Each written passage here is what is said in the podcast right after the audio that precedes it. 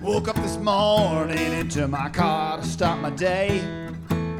First stop is my buyer, who six months ago walked away. When I arrive, he treats me like commodity. Just give me a spec on his interconnect. He wants price and delivery. And if we're over twenty dollars, he tells me this business we're gonna lose.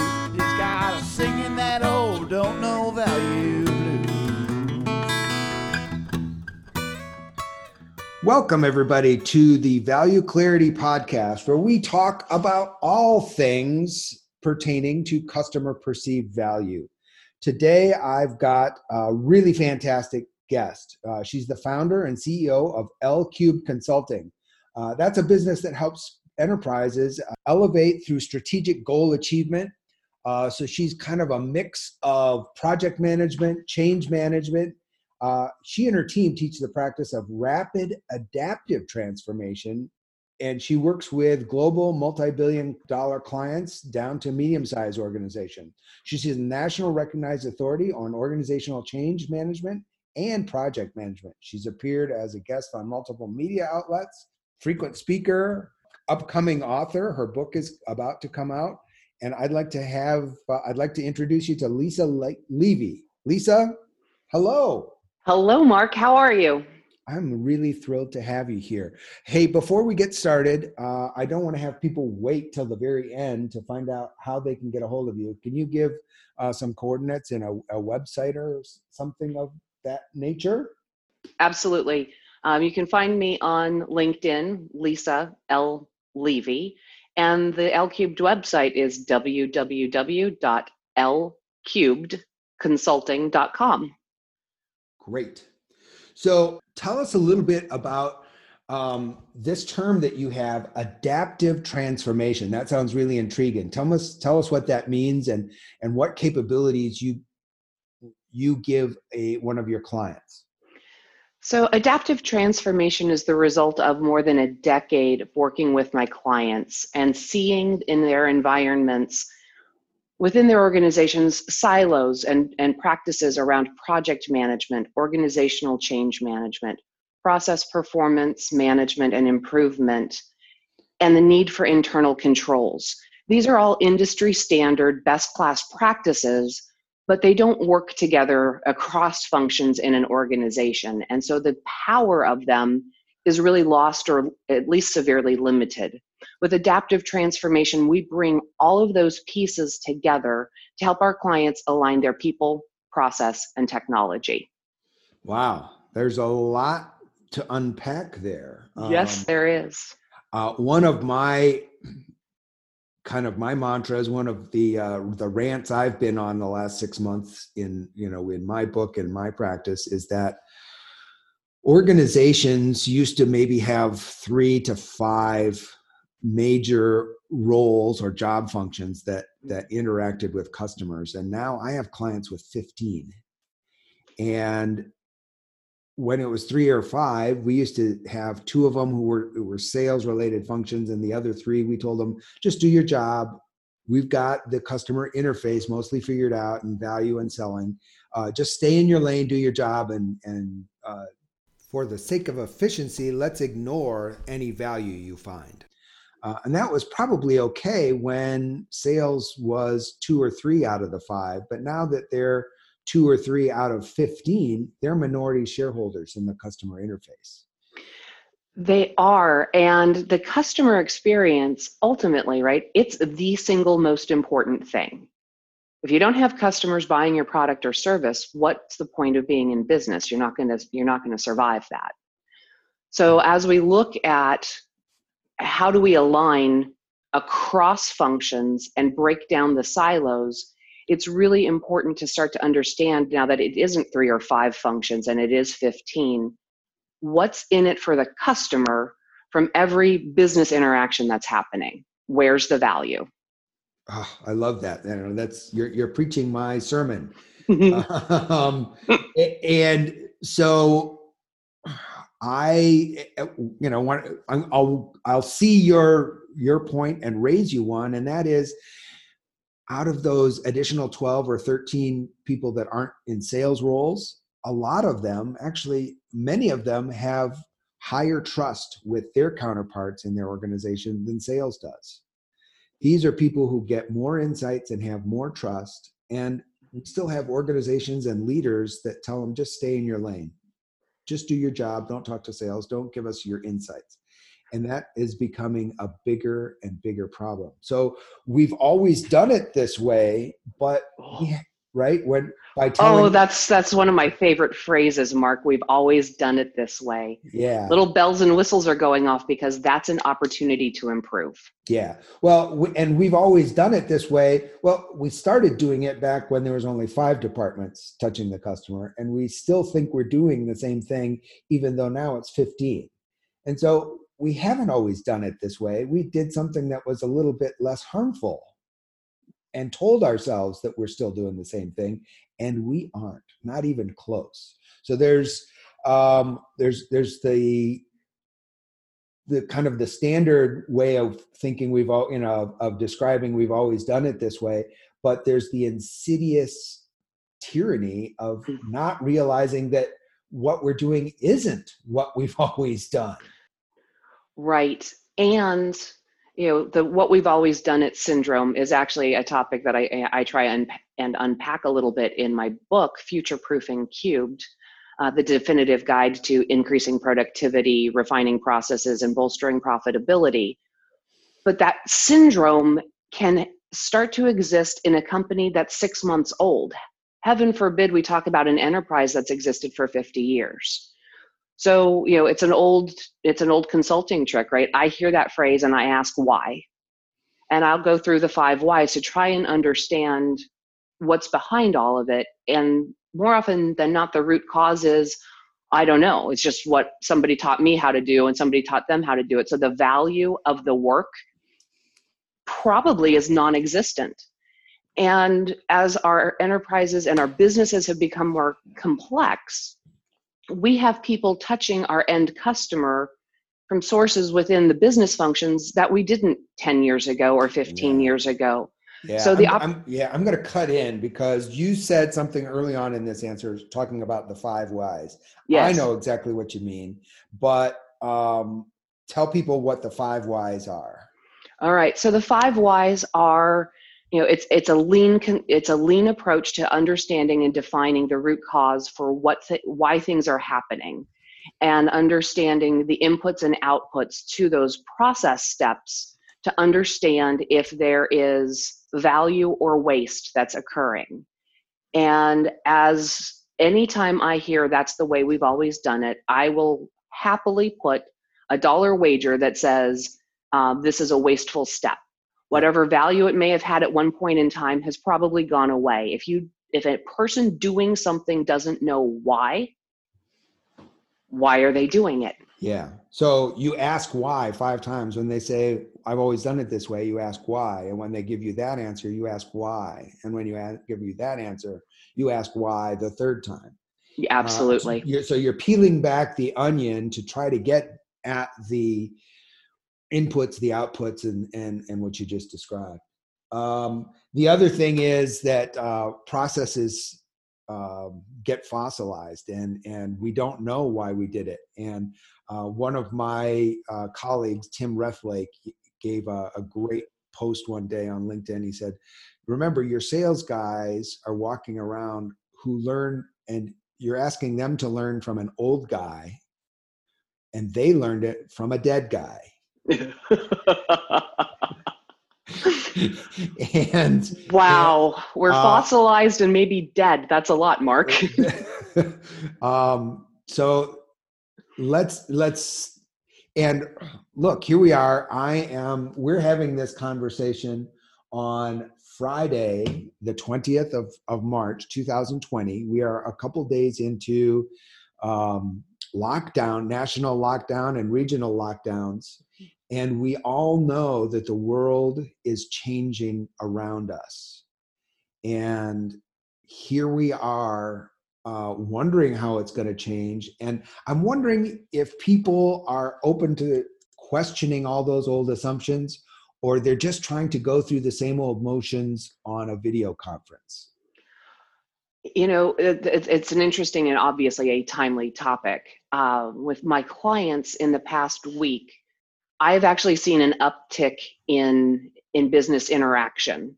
Um, we are in the virtual world. Uh, we are doing things in ways that the technology has been out there, but it has exploded in literally the last seven business days. I have the opportunity and the ability to keep my clients running and facilitate virtually and add value. Um, with everybody social distancing, one of the advantages that we're seeing is the advantage of found time and the ability to separate and focus from the distractions of being in an office and to really give some energy and um, find creative thinking and the desire to be innovative. And in the last three days, we have see I have seen an uptick in how we're running business, and I am busier than I was ten days ago. Yeah, I'm I'm getting busier too. Uh, you raise a really interesting uh, in your book. Raise some interesting things that touch on.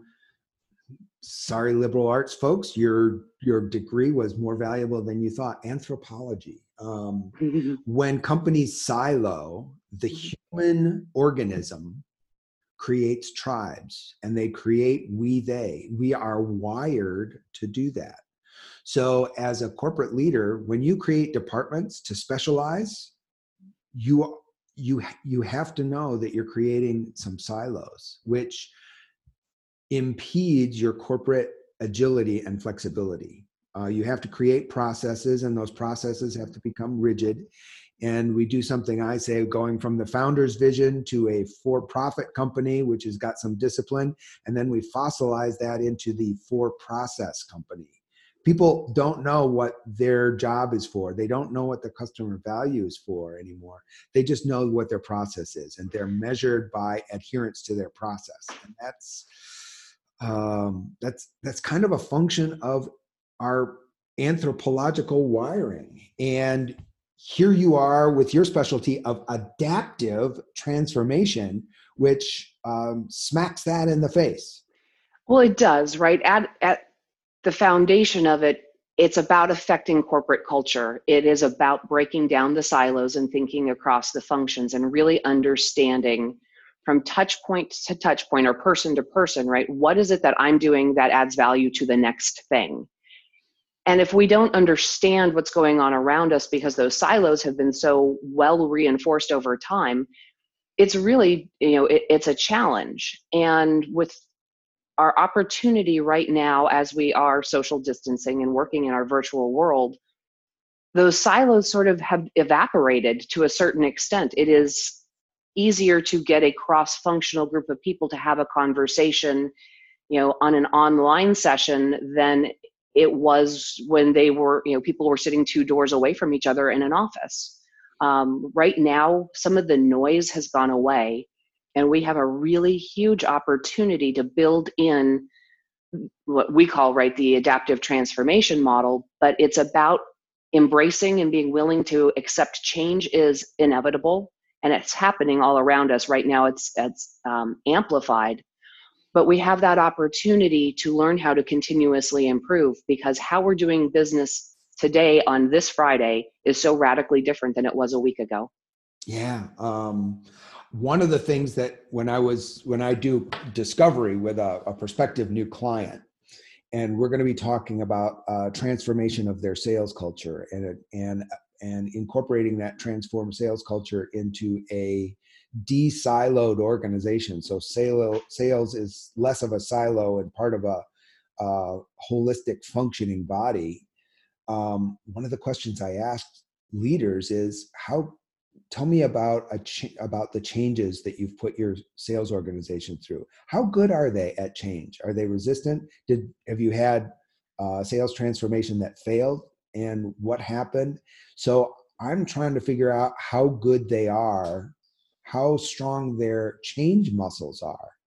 And the answer to that question really shapes how we want to try to design an engagement if if the organization is really good at changing then we just march on if they're bad at changing there's a whole layer we have to do to um, to get people on board the change before we even start the change. And I'm going to make an assumption mm. that in your experience, the companies that say they're really good at change, when you get down to the individual salesperson, aren't. Um, nobody's good at change. Uh, one of the most honest answers I had with with a, a client was, we've forced them to a lot of changes in the last two years. So I won't say my people like it, but now they at least tolerate it. They know right. that they know it's going to be expected. And how honest is that? That no, we're not good at it. Uh, we know we could be better, but we're not as awful as we used to be. We used to be pretty fossilized, and now at least the joints aren't creaking every time we move. well, it's it's human nature to resist mm. change doing learning something and doing it and becoming capable at it creates a sense of a personal val- you know, value proposition that value proposition isn't stagnant and you know fossilizing is you know in nobody's best interest so teaching a company who's been through as your example a lot of change over a couple of years they're they're familiar with it but what if we got them to being willing to embrace it because they know that change leads to something new, innovative, and good. And if we can take away that initial resistance, that fear of, I'm going to lose my job, I'm a computer is going to take over for me. Um, they're going to see that I probably haven't been doing anything for a while anyway. We take away all of these these fears because those fears are what cause people to kind of stop and protect their their fiefdom. And so, if we can create that um, desire and willingness to embrace change, it's part of a continuous improvement cycle for the business as a whole. Change is just one part of it, but if we are embracing it and not fearing it, um, good things happen and they happen quickly. So, tell us a little bit, kind of give me the Reader's Digest version of what an engagement that helps a client become good at change to become uh, embracers of change. What what do you do with a client that that helps them turn that corner and change the the character of the organization actually? Yeah so with our engagements when we're looking at change we look at the company and both strategically and operationally so it's understanding at the executive level what they think their organization is all about and how they think it actually behaves. And then we dive down and find the intelligence and the reality down through um, the levels, down to individual contributors who are doing their job day in and day out. And we rate and rank and come up with you know, a matrix that says, here's what you think your organization looks like versus what's really actually happening and then we can prioritize um, activities to break through the silos, um, refine process, we increase pro- you know, productivity, and we also find ways to measure results that are new and different. So the processes have to have controls so that you know that they're performing.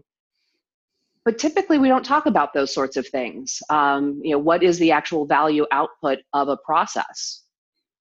it, it's not just you know about quantity of throughput it's about the quality of the, the output as well and so we come up and, and put in place new internal controls so that as they measure results over time we know what dials to change if a control fails there's an opportunity to um, improve that that work product so it is a cross-functional look it is across the entire um, strategic layer and the strategy of the company and we give them a blueprint so that they can continuously improve. We like to talk about it as being able to adapt and thrive.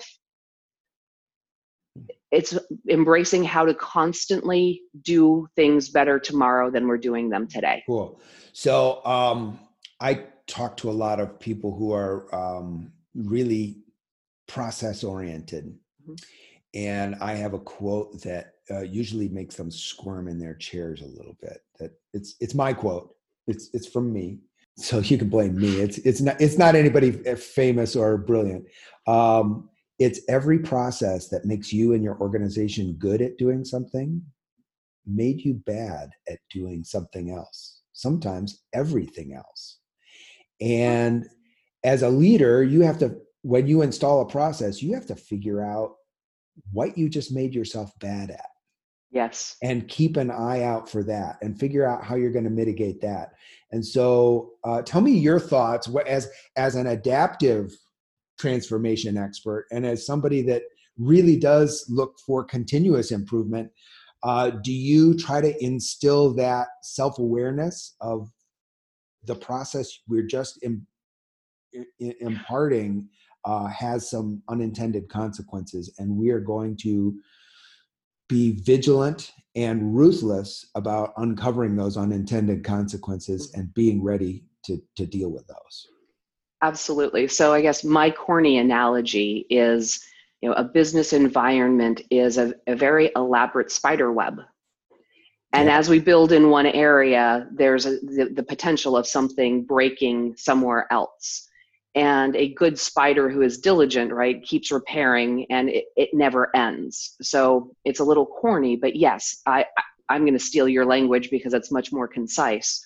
But yes when we build something to be good there's always an unintended consequence somewhere.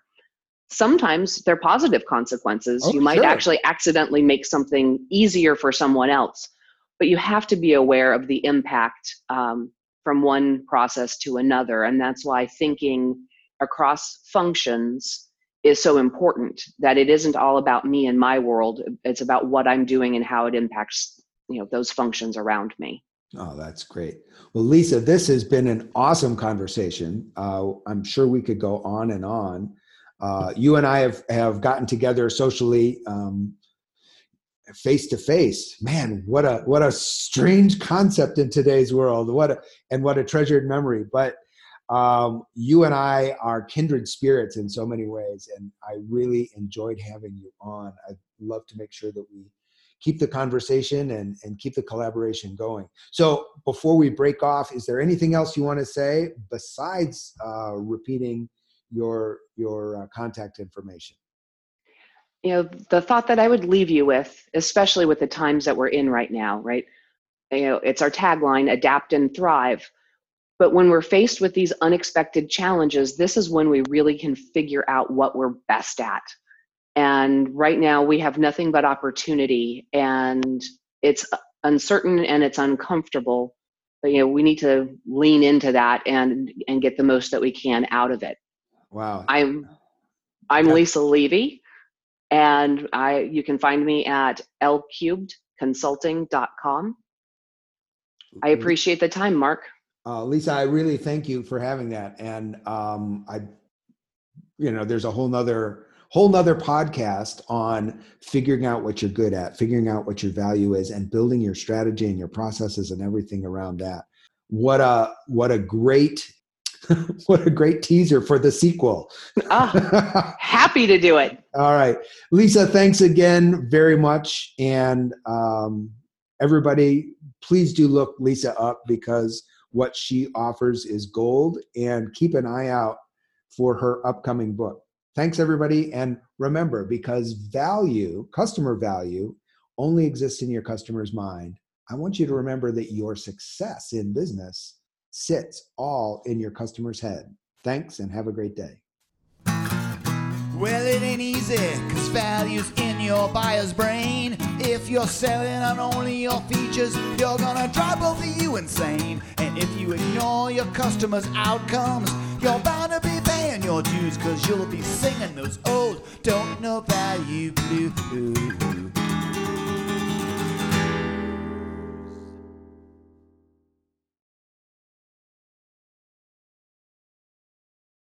This podcast is a part of the C Suite Radio Network. For more top business podcasts, visit c-suiteradio.com.